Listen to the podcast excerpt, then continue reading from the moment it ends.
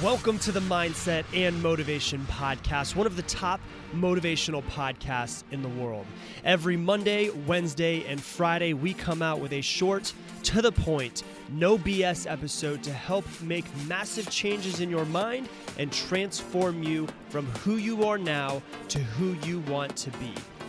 My name is Rob Dial, and the podcast starts now.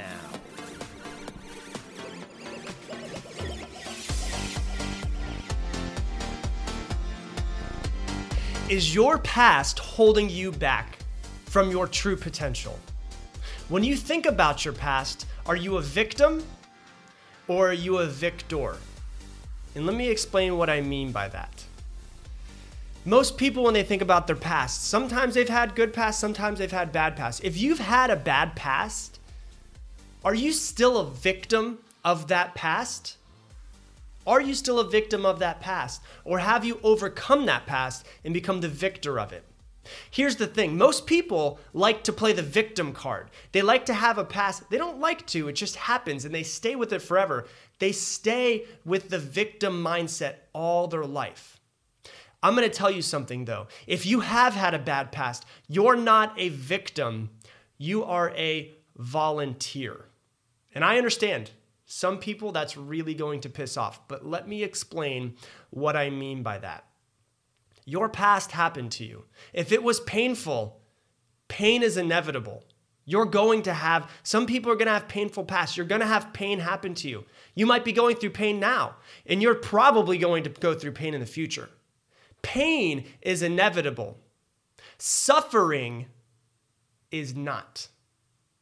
You have to be a volunteer in order to suffer. Pain will happen to you.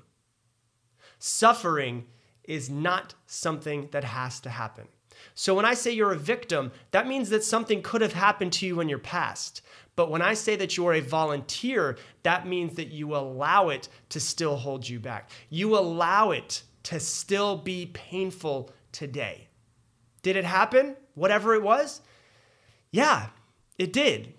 But you don't have to allow that to hold you back anymore. You don't have to allow that to still take up time and space, mental capacity in your brain every single day. You are allowing it to happen, and I get it. I've been through painful stuff. You've been through painful stuff. But it doesn't have to hold you back anymore. It doesn't have to hold us back anymore. We're in this together, right? We're in this together. You don't have to suffer from what happened to you in your past anymore. I'm going to let a secret out to you, though. If you don't get rid of this suffering, it will hold you back forever. You get one, one life to live. Do you want something that happened to you in your past that you cannot change to hold you back for the rest of your life? You get one chance. Do you want this event that cannot be changed to hold you back? You can't change the event, can you? No. But what you can do is change the way that you view the event. Change the way that you think about what happened to you, right? That's how you become a victor. For me, personally, if you know my story, my father was an alcoholic and he passed away when I was fifteen years old.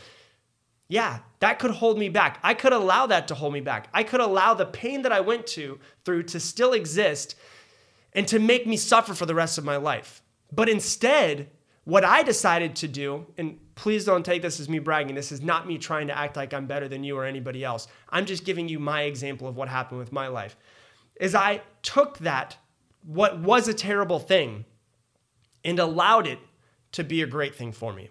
One thing that's weird for people to hear is I always say this. The worst day of my life was when my father passed away. The best day of my life was when my father passed away. And it wasn't because he was out of my life anymore.